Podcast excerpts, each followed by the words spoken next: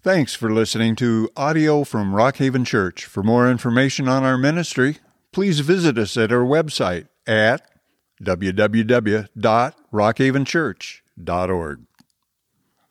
Uh, it is that uh, place and point in time uh, in the year, as Joel introduced. Uh, we wrapped up Mark last week. And so we are about to embark on a new adventure, a new journey, if you will. And what we're going to do over the next couple of weeks is we are going to talk about what Rock Haven believes and why. Okay? And uh, so we're going to um, we're going to start uh, this uh, this journey uh, together in Second Corinthians chapter five. Now that you have your Bible open, right, and as uh, we continue in worship, I'd ask, would you please pray with me? Heavenly Father, we have our Bibles open, uh, Lord, because we acknowledge that we are dependent upon you certainly to save us, but also to lead us and guide us. And each and every one of us are unashamedly waiting for you to be about a work through your word in our lives. Lord, I thank you for each and every person that has gathered here and set time aside specifically to see what it is that you want to do in their lives. And I would ask, Lord, that you would continue to be about a work in me, removing the, the fog in my mind and, and giving me clear thoughts so that I might be on your page and that I might not add or detract from your word. For we believe that your word is a precious gift to it, to us. By your word, we know who we are and we know who you are. We know the solution to our sin through your son Jesus, and what's more, your word leads and guides us into how our lives ought to live. And so, Lord, we'd ask, use this time that we dedicate as an, a specific act of your worth to us. Make this our worship. In Jesus' name, amen.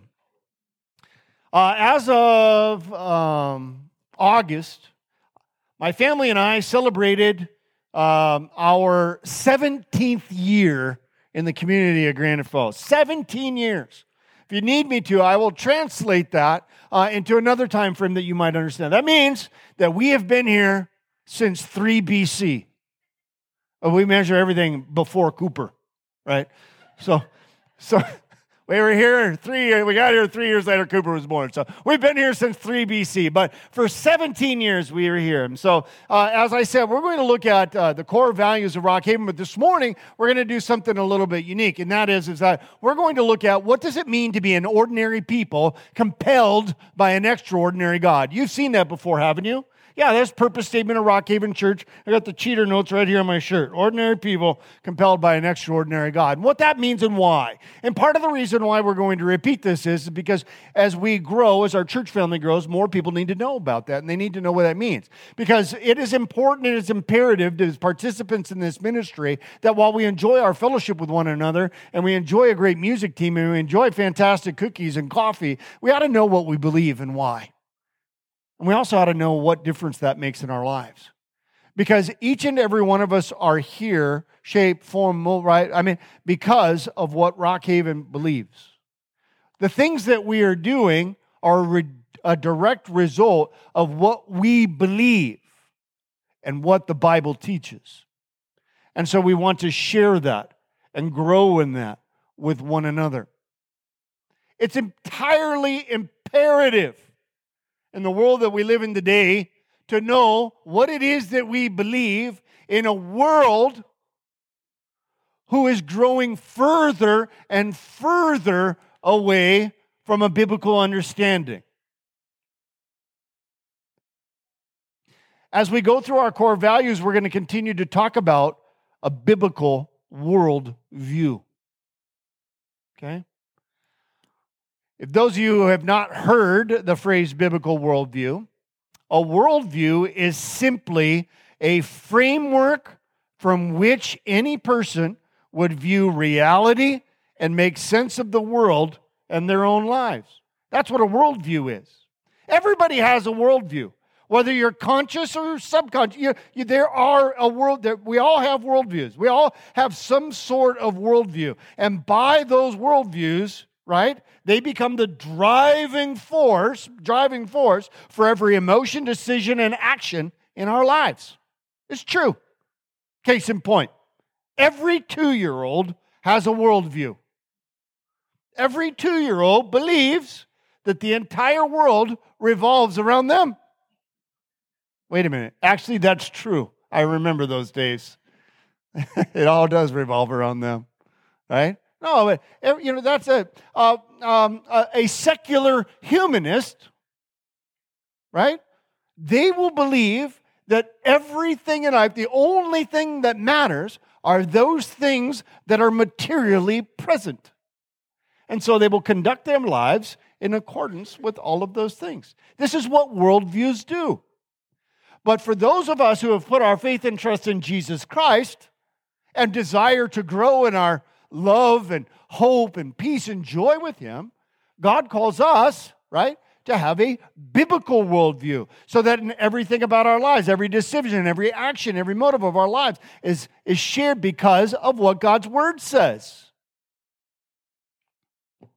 Did you know that in the United States of America today, and this information is as of 2020, as of 2020, Barna reports that in the United States of America today, only 6% of Americans have a biblical worldview. 6%. In evangelical churches, which we are a part of, right? Part of the Evangelical Free Church of America.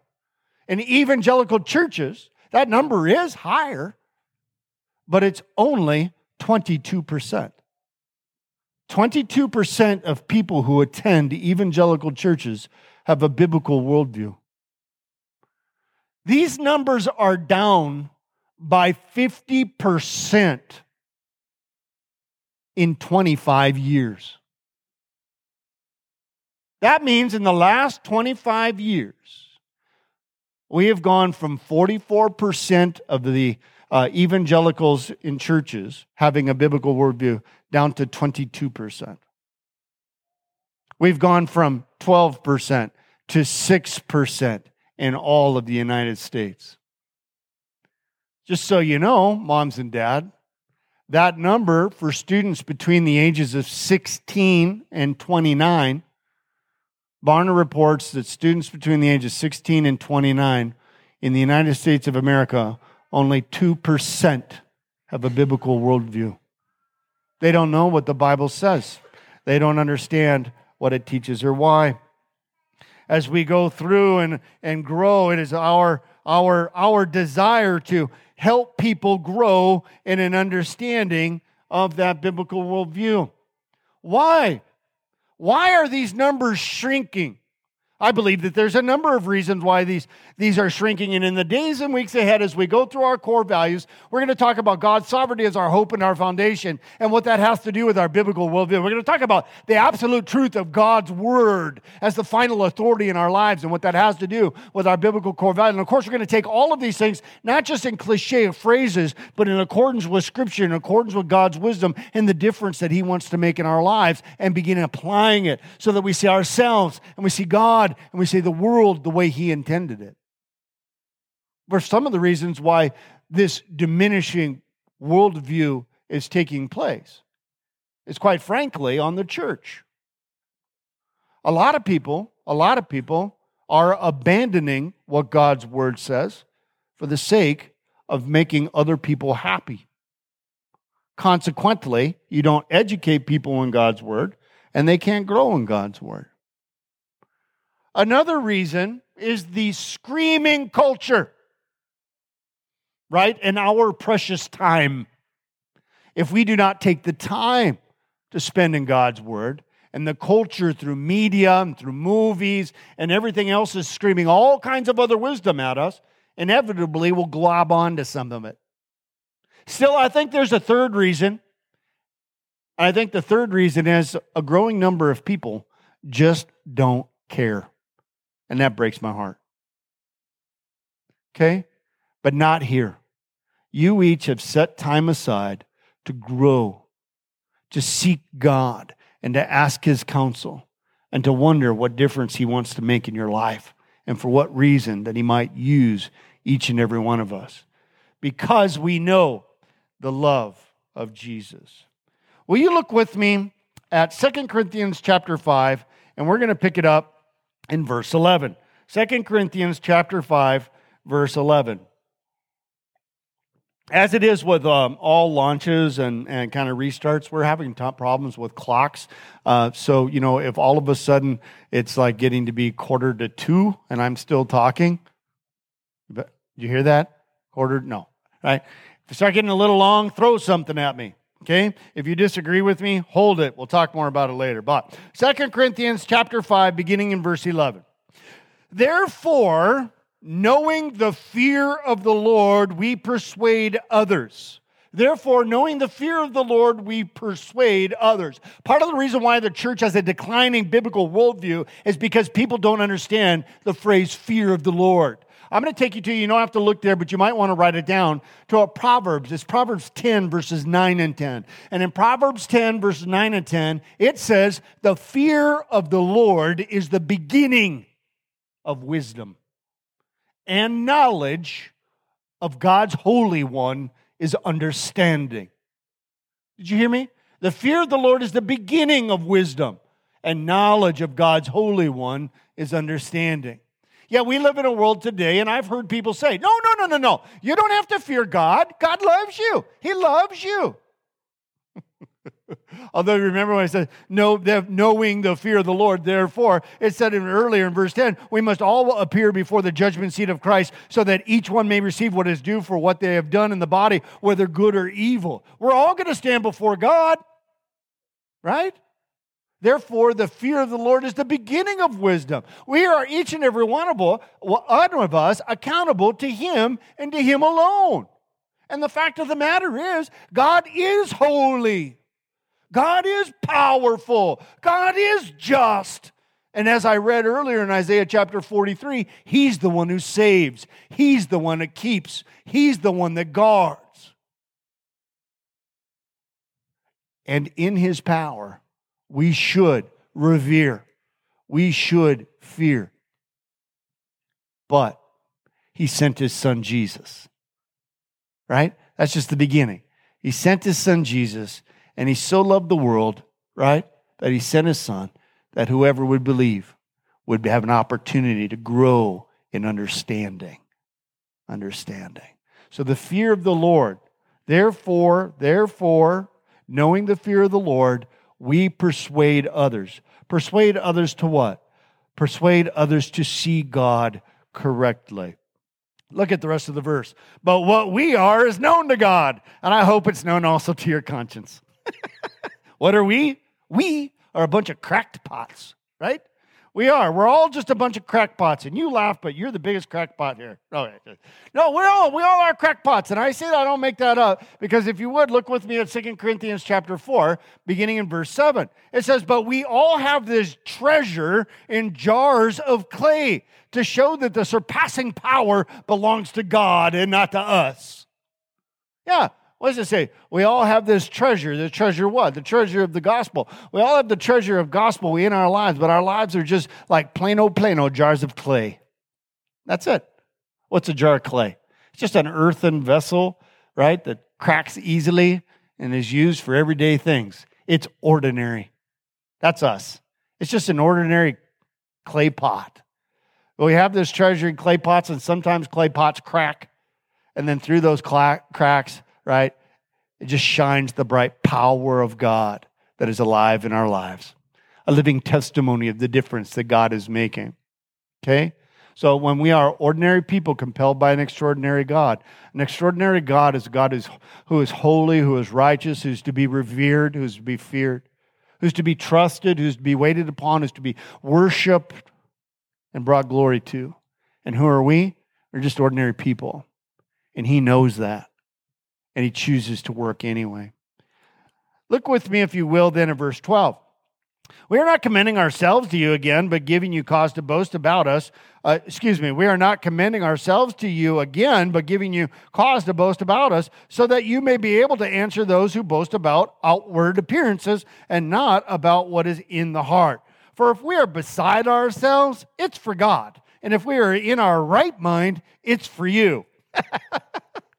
Okay, little history lesson. A little history lesson.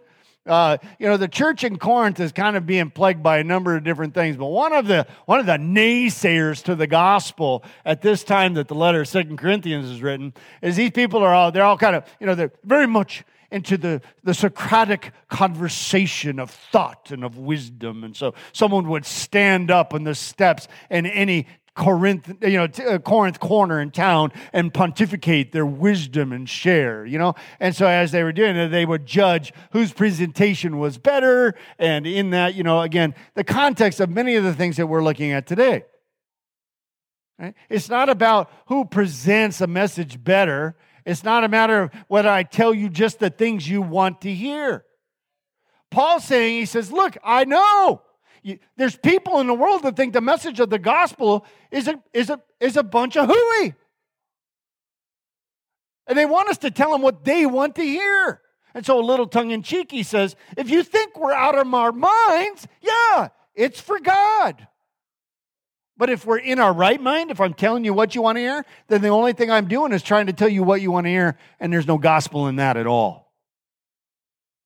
I liken that that when we go through scripture together and we're looking at things on a Sunday, there's going to be some things that stretch us.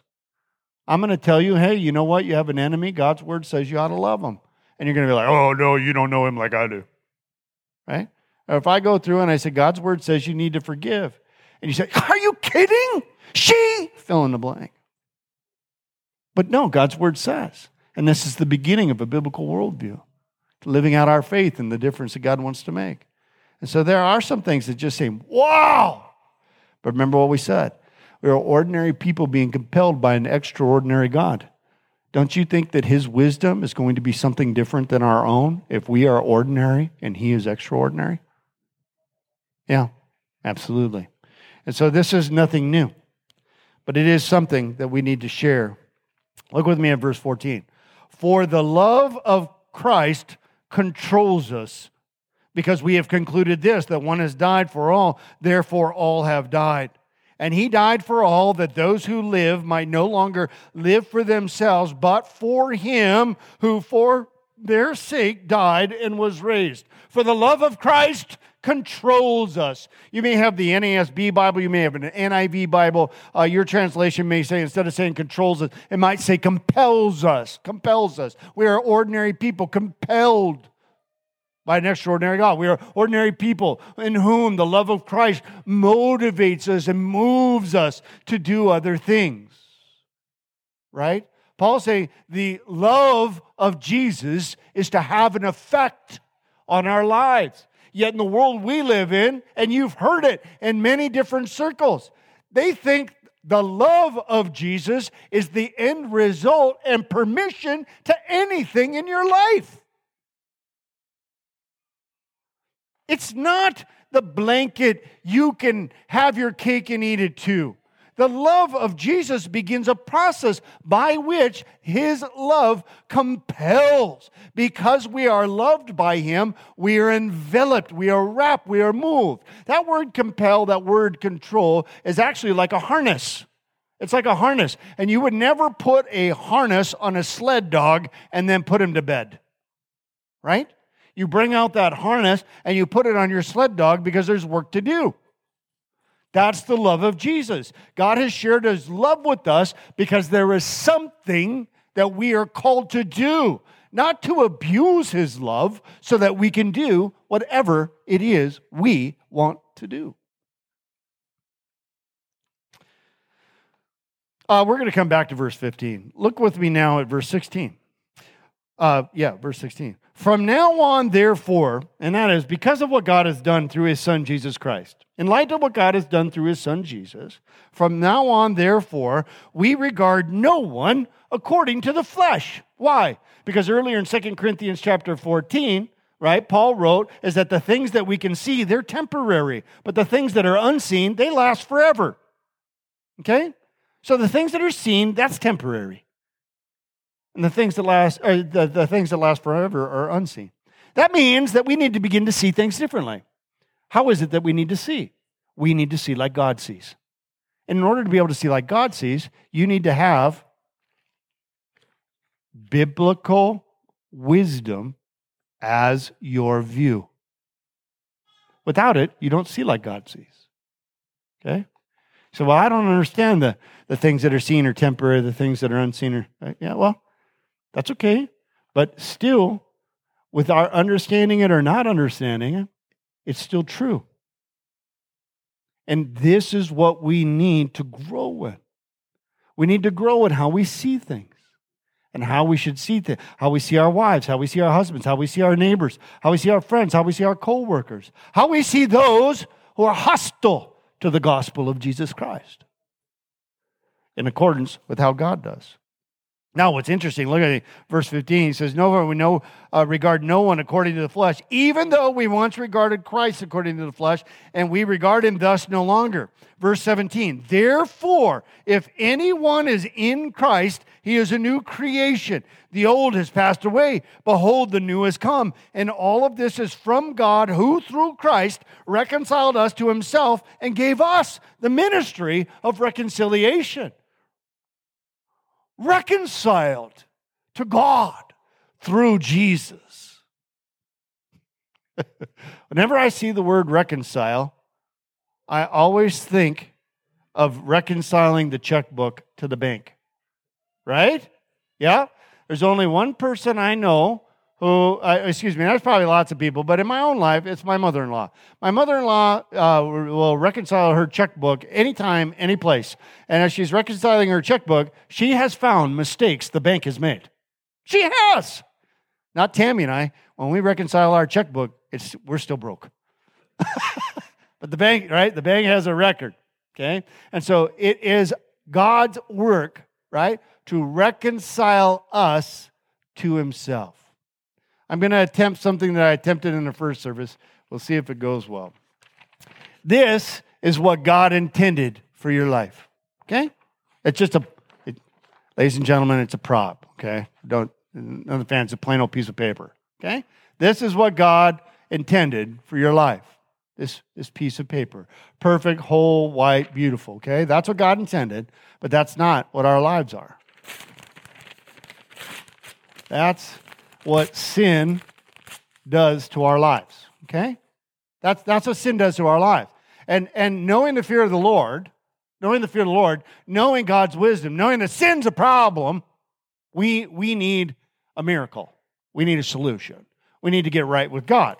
So then, in our own efforts, what we do is get out the scotch tape and we start putting those pieces together and holding our lives together right? And that's beautiful, isn't it? Now, I thought about going and getting some tape, like that clear see through tape, so you guys couldn't see them, the scars, but it still wouldn't be the same, would it? Yeah. So, in our own effort, what do we read in Second Corinthians chapter 5 or chapter 4? We have this treasure in jars of clay to show that the surpassing power is not ours, but God. See, in Christ Jesus, God has done a miraculous thing. A little bit later in this text, it's going to say, He made him who knew no sin to become sin on our behalf that we might become something different. This is what the world is trying to do in its own wisdom, taking the destruction of sin and putting it back together to hold it in some way. But God says, if you will trust me, and you will believe in my Son, in whom I sent to destroy sin once for all. Then you will be reconciled. Reconciled, whole and complete to God. That's the work that He does in our lives. And what's more is He doesn't just include us in His Son. Okay? I'm going to use the 70 phrase. You good with that? We got some people who have gone up and grown up in the 70s, right? This, this, this being perfect, it's, it's quite righteous. right? Yeah. We'll talk more about that in a minute. But God's included us, He's included us in His Son. And what it is is that all of those all of those tears and all of those rips and all of those things that were our lives are now hidden because of the righteousness of Jesus Christ. It's called the imputed righteousness of Christ. Our lives are now included in uh, within God through Christ. Our lives included in God through Christ. We are reconciled, whole, made one. That's what he does for those who put their faith and trust in Jesus Christ. What's more, He's given us a ministry of reconciliation. It's not a one sided deal, there's something else going on. Will you continue and look with me uh, at verse, um, uh, the rest of verse 19? Uh, excuse me, verse 18. All this is from God who reconciled us to Him and gave us the ministry of reconciliation. 19, that is, that in Christ God was reconciling the world to himself, not counting their trespasses against them, and entrusting to us the message of reconciliation. And again, why are these numbers going backwards so fast? Because if you only 25 years ago still only had 44%, we're just going to look to ourselves, okay? 44% of evangelicals that held a biblical worldview. If 44% were the only ones that knew, and that meant, uh, that meant that 56% of people didn't know what the Bible said or didn't know that the Bible included us in a ministry, in a message of reconciliation. If you don't have a biblical worldview, what do you share with people? Right? How can you, how can you be a participant in the ministry of in a message of reconciliation if you don't know what it is? And so we need to grow. And we need to destroy this consumerism mentality that says, well, I go to church to get something out of it for me. You know, I've recently changed my prayers for you. I suppose I should tell you all this. You know, and that is, is that when I, you know, we always, dear God of heaven, please bless the people of Rockhaven, right? That's a good prayer. As long as your understanding of blessing means that, Lord, be at work in their lives in ways that you know that they need, right? But I've recently changed that. And I've recently changed, Dear God of heaven, please enrich the lives of the people that are in the ministry of Rockhaven. What I mean by that is that God would, you know, the enriching would be the encouragement and the equipping that each and every one of us need for the spheres or influence in the lives of other people that God has given us that each and every one of us needs to be equipped. We need to be encouraged. We need to be trained. We need to grow. We need to grow in our understanding of God's word, but then what's more is then because we have a message of reconciliation, we need to share it with other people. And I want to share that with you. Look with me, uh, continue on if you would. Look at verse 20. Look at verse 20. Therefore, we are ambassadors for Christ God making his appeal through us. We implore you on behalf of Christ, be reconciled to God. For our sake, he made him to be sin who knew no sin, so that in him we might become the righteousness of God. That's the great exchange. The great exchange of God is this if we put our faith and trust in Jesus Christ, he takes our sin and exchanges it for the right actions of Jesus Christ. That's what he does for us. That's, that's what he that's that's our understanding of the Holy One. That's that's what God calls us to to grow in our understanding of what He's done for us. That the great exchanges is He takes all those pieces and He includes us in the righteous actions of the Son. That's, that's what he's done out of the measure of his love. And his love envelops us. And what's more than the Bible says, we become ambassadors as though God was making his appeal for us. My brother in law, Tammy's oldest brother, Chris, works for the State Department of the United States of America. He is a, and I don't even I can't even remember his titles. He's like the, the chief secretary of the ambassador or something. I mean, uh, whatever, whatever Chris's title is, okay, whatever. Okay, I'm a pastor. No, but he works for the ambassador. And the ambassador is assigned by the United States. The ambassador only carries the message, right, of its government. Okay? The ambassador is always a citizen of a different country.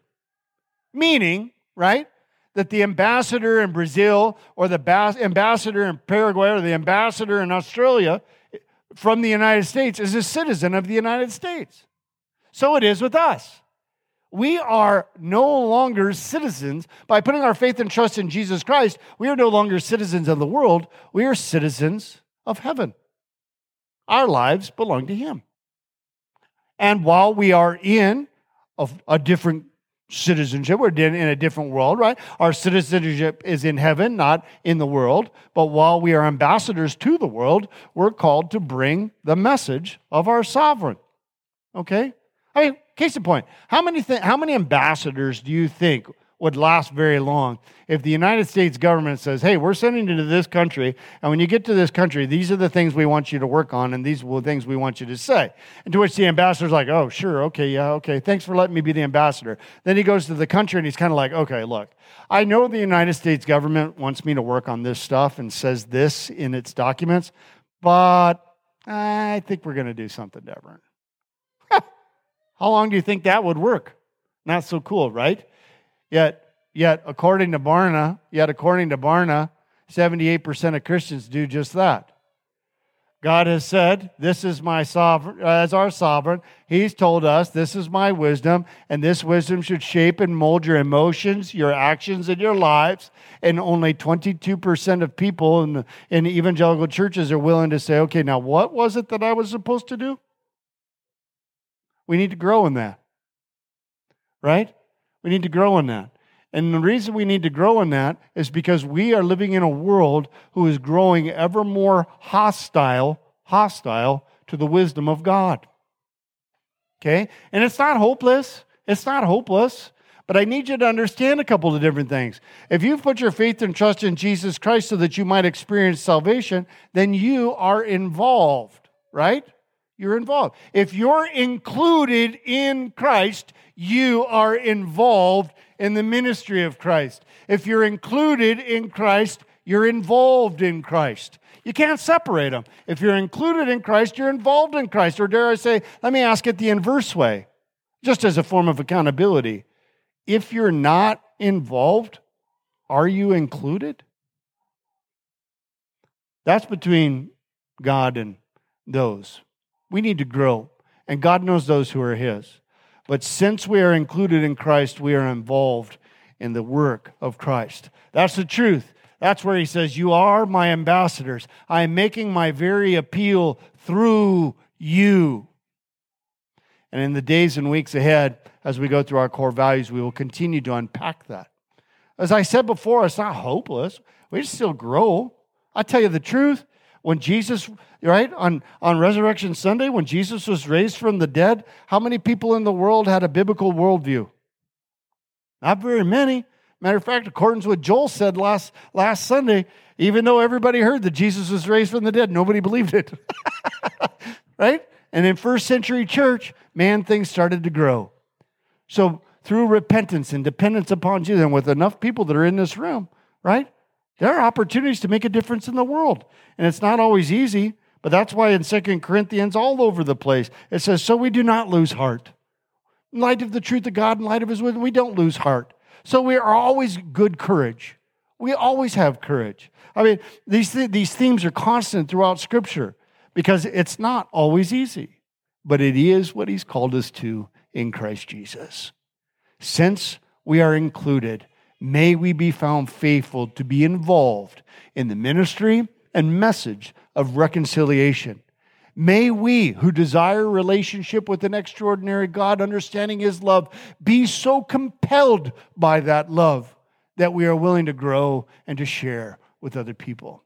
Trusting in Him always the difference that only He can make through His Son Jesus. Now and until we see Him face to face. Will you please pray with me? Great God of heaven, we thank you so very much for each and everything that you have done, indeed lavished on us in your Son. He has done and t- taken our penalty and our punishment for sin, and you, in your wisdom, have accounted his righteousness as ours because you knew that we could never do it on our own. Forgive us for the times we think then that, that since we, you know, it's like, okay, I admit we couldn't do our salvation on our own, but now we can do the rest on our own. Uh, Lord, forgive us for that because this morning we're convinced there isn't anything we can do that lasts forever. without you at work in our lives. So, Lord, use us here, stretch us, equip us. Let us, each of us, grow in our understanding of your wisdom and of your word so that we might share with others the accurate testimony of hope, joy, peace, and love in a message of others being reconciled to you. In Jesus' name, amen. How you stop and think about that. If you change God, what salvation do you have? If you change God or His Word, what hope do you have? If we long for hope, we long for love, we long for these things of God, then let God be God. Don't mess with His Word and believe Him. Have a good week. Thanks for being here. Talk to you soon.